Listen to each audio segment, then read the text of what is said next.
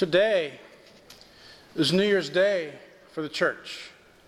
We begin a new liturgical year. Our cycle of seasons begins with this first Sunday of Advent. Advent is a penitential season, a time of preparation for the coming of Jesus. The joy of celebrating Christ's coming at Christmas, of course, but more importantly, the coming of Jesus to us at the end of our life. And so we begin our new year with a period of self reflection. Am I prepared to meet Jesus? And if not, what do I need to do to get and stay prepared?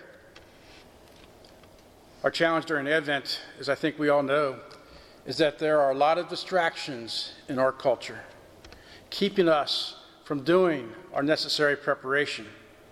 There are Christmas decorations to put up, meals to plan, gifts to buy, perhaps travel. And of course, this year we have that biggest distraction that threatens to cancel our Christmas plans altogether the pandemic. These distractions have allowed us to move away from God. We no longer read His signs. We no longer are aware that God is in our midst, moving and acting in our lives for our good. We have become unaware, inattentive, to the spiritual. We see this in our readings today. Isaiah is writing at a time when the Hebrew people have finally become aware of their sinfulness. They are dismayed that they have arrived at such a sorry state. They plead with God to return to them. They imagine that they are so far removed from God that, in the poetic language of Isaiah, the heavens must be torn open for God to come down to them again but they address God as Father. They know they are unworthy, even describing themselves as unclean and polluted. But they are hopeful, knowing they are totally unworthy of God's presence. They base their urgent request for God to return to them on the fact that God created them. They are the work of God's hands. They have at last come to their senses they are at last prepared to allow God to shape them into the ideal people that they were always supposed to be. They want, they plead for the divine potter to take them into his hands and recreate them into a new people. In the epistle, St. Paul reminds us that God is faithful. God is our Father. He has hearkened to the cry of his children, coming down from heaven for Israel's sake and for ours, to redeem us from our exile from God, to restore us into God's love. Jesus, God, has come to us, is with us.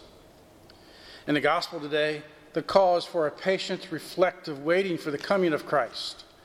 No one knows when this will happen except the Father, but we can be assured that the end will come. Mark, the writer of this gospel, does not think that wild speculation about the exact date and time of the end is helpful. Go about your work, but he cautions patience and watchfulness. Themes we will hear repeatedly throughout the season of Advent. This time of patience and watchfulness must, must be marked with a state of being perpetually prepared. We live in a constant state of preparedness by living our lives according to the faith commitments we have made. We stay prepared by obeying the Ten Commandments. We stay prepared by living the precepts of the Catholic Church. We stay prepared by making the Beatitudes our job description, by caring for each other. We are always watchful and alert so that if the Messiah comes for us today, we will be prepared. These weeks of Advent will encourage our patience and strengthen our watchfulness as we prepare for Christmas.